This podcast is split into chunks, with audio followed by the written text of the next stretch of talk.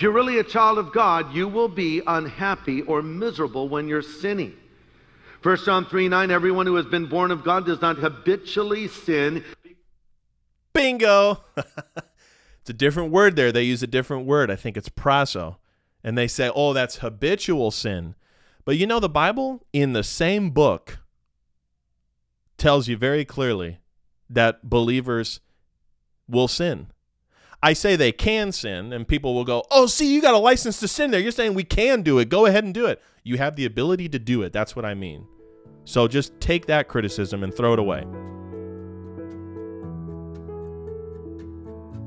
Hey, everybody, welcome back to Bible Line. I'm your host, Pastor Jesse Martinez. Today we're continuing what we left off last week, responding to Greg Laurie concerning the five steps or five verification or five you know test questions for making sure you're really saved. You want to know everything leading up to this? Check the video from last week. I really encourage you to watch the whole thing. Really do that because it'll be helpful. All right, so he's about to get into his list. That he's saved. So if you're really a Christian, it's not from working for it, it's working from it. God's given you your salvation as a gift of God. But at the same time, I'm going to see evidence in your life, and you're going to see evidence in mine. All right, so you got to see that here. It's not working. What do you say? It's not working for it, it's working from it. Okay? Just clever use of words, but it's the same coin. Right? It's like you you believe, but if you really believe, I'm going to have evidence. And I think that's why he has to backtrack and kind of step over himself because it's either grace or it's works. If it's all grace, then it's any then it's not any work. Otherwise, grace can't be grace. If it's all works, it can't be any grace. Otherwise, work is no more work. The light switch is on or it's off. He's saying there's some sort of middle road here. Let me just give you five fast tests from First John that answer the question as to whether or not a person is really a Christian. So he just said you're going to get like five tests within the book of First John. This is important for you to see. A lot of people in the Calvinistic camp use First John as a test for salvation.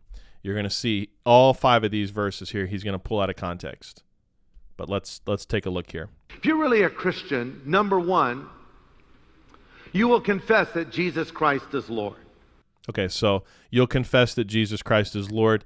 As you can see, the verse that he used was 1 John chapter 4 in verse 15. So let's take a look at that. 1 John chapter 4 in verse 15. It says this Whosoever shall confess that Jesus is the Son of God, God dwelleth in him, and he in God. So the dwelling here, I believe this is talking about a person who confesses. They come to an agreement that Jesus Christ is the Son of God, he is the Messiah. But you need to see in chapter 5, in verse 3, now he's going to use 1 John 5 3 later in a different one, or excuse me, 1 John 5 1 later for a different point. But it says here in 1 John 5 1, Whosoever believeth that Jesus is the Christ, excuse me, whosoever believeth that Jesus is the Christ is born of God, and everyone that loveth him that begat loveth him also that is begotten of him. The phrase I want you to see here, whosoever believeth that Jesus Christ, uh, that Jesus is the Christ, is born of God. You're going to see why that's important later.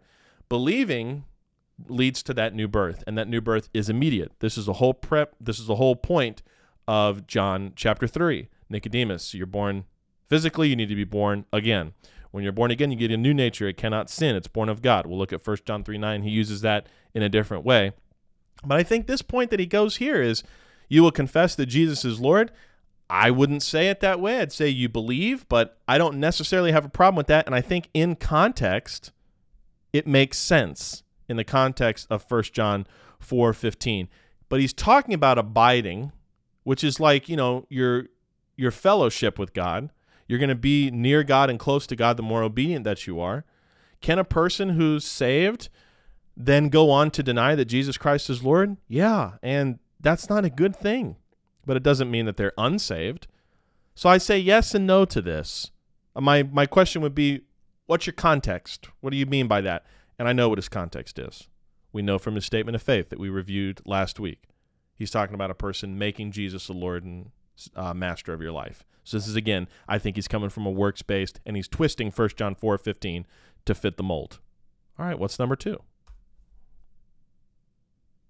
You will confess that Jesus Christ is Lord. This is based on 1 John 4:15. If anyone confesses that Jesus is the Son of God, God lives in him and he and God. Now that's not all you have to do, but you need to do it. there it is. It's not everything. Even if he was meaning, you know, just believe here. There's more. There's four more. Number two, if you're really a Christian, you will obey the commands of Christ. Not perfectly. Okay. He's going to use 1 John chapter 5 and verse 3. You need to see this here. You need to see and understand. He just said, not perfectly, yet that's the standard to get into heaven. You've got to be perfect in every area. He's not going to allow any unrighteousness. A person that works abomination or maketh a lie, they're all unable to enter in. So, this is the context here. For this is the love of God, that we keep his commandments, and his commandments are not grievous. To love God is to keep and obey what he says. Loving God does not equal salvation. Loving God is the position of an obedient Christian. If you love God, you're going to do what he says.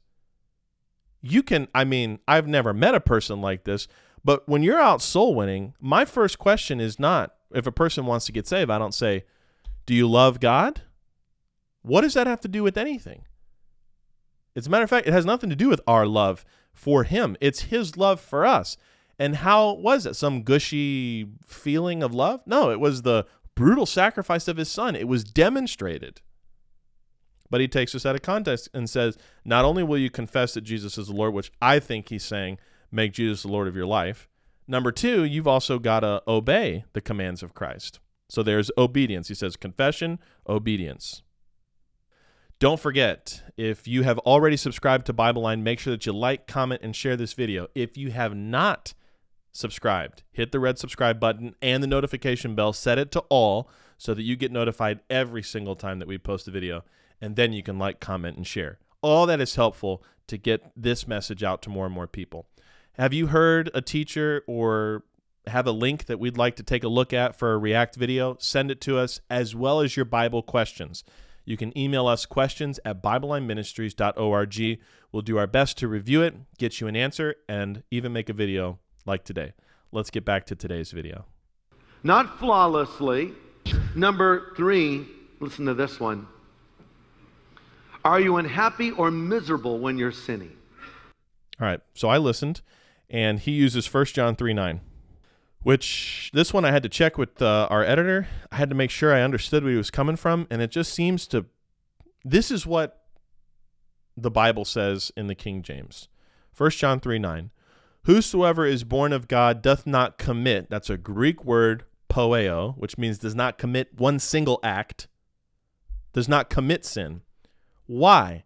for his seed remaineth in him, and he cannot sin because he is born of God. This is the two natures.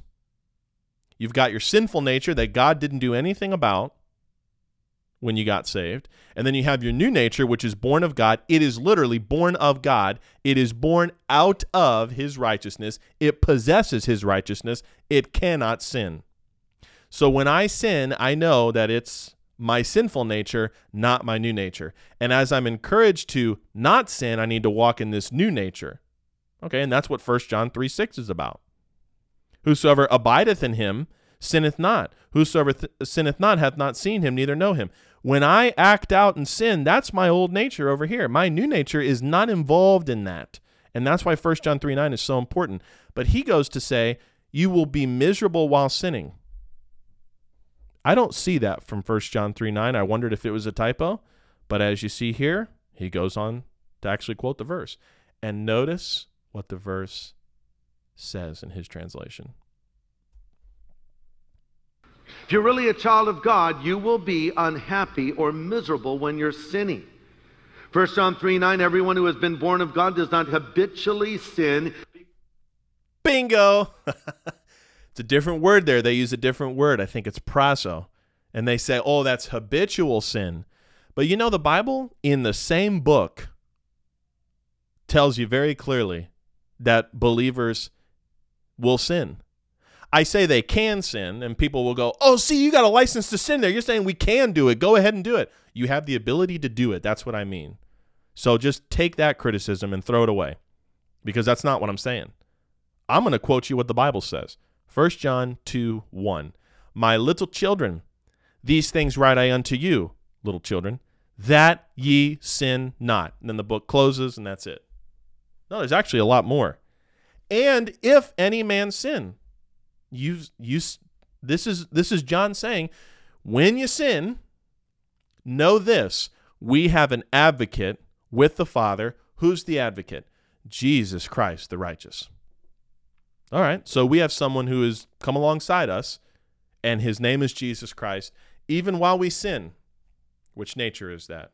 Even while we sin, flesh nature, we have an advocate in Jesus Christ the righteous through our spirit nature, or our, our, our second nature. But Pastor Greg says, well, that's actually, you got to have conviction of sin.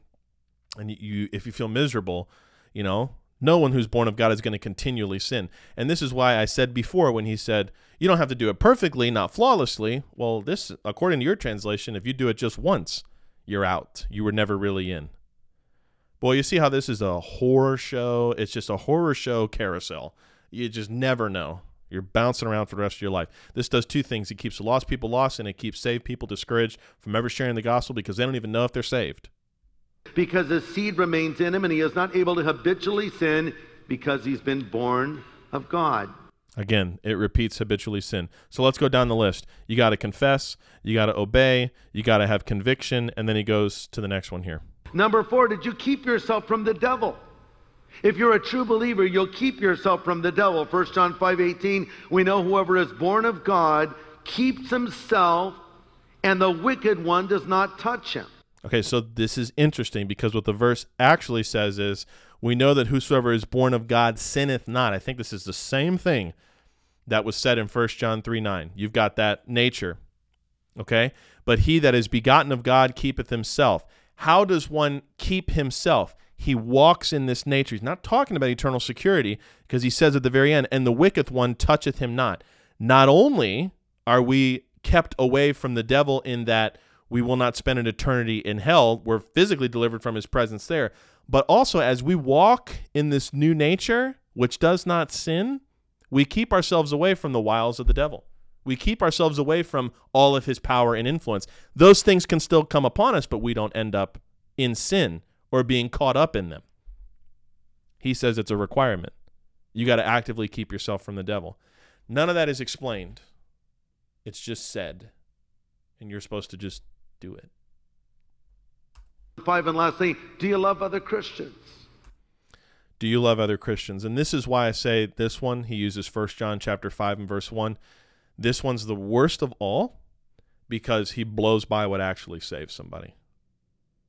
Because that verse says, Whosoever believeth that Jesus is the Christ is born of God. Believeth is the Christ here is is is a lot. There's a lot in there, but he goes to the last part of the verse, and everyone that loveth him that begat loveth him also that is begotten of him. So he says, well, if you're you're not really saved if you don't love one another. Folks, Galatians chapter 5 is all about backbiting and nipping at each other and, and those people were saved. They have eternal security.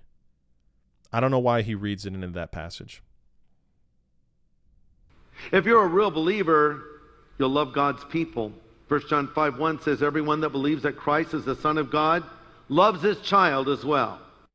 So that's also just like really interesting because the King James Version says, Whosoever believeth that Jesus is the Christ is born of God. I don't know if he just skipped it in his translation or what, but he just, that's, that's not even in there. Do you want to know why?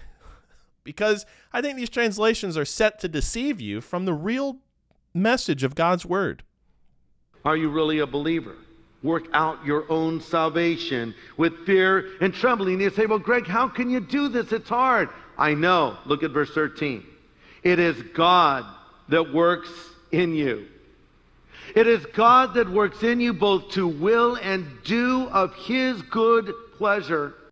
So that's the clip. And I'm not going to get into the last part that he used because it's just erroneous. What he says there, he's that verse is a great truth that God is the one who keeps us. But in his theology and the way it's twisted, you're going to be kept as you work.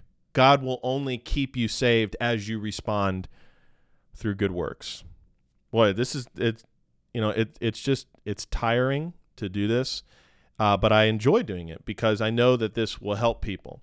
But if you're here at the end of this video and maybe you clicked on it because you're caught up in this questioning and doubting, I'm going to take the Greg Laurie route and ask, you know, have you really understood the good news of the gospel message? Have you really understood what salvation is and responded as the Bible says you need to respond? You can know for sure that you have eternal life. How? Well, friend, you're a sinner, just like I'm a sinner. That sin separates us from God. You've got to be perfect to get to heaven, and you know you're not. I know that I'm not.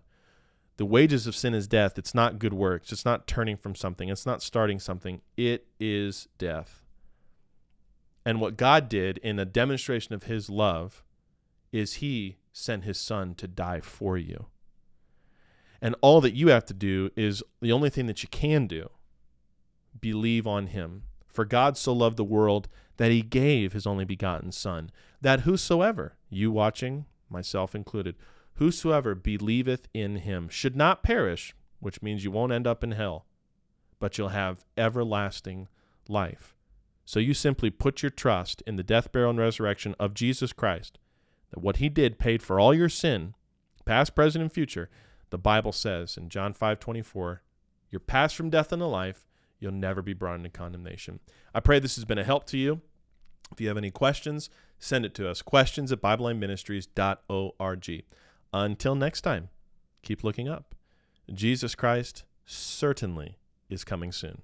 Take care. God bless. If you enjoyed today's episode of Bible Line, make sure to subscribe to the channel and share this video with a friend. Do you have a Bible question? Send us an email, questions at BibleLineMinistries.org, and we'll do our best to get you an answer. Or you can leave your question in the comments of this video. Be sure to check the links in the description for more clear Bible teaching. Bible Line is a ministry of Calvary Community Church located in Tampa, Florida.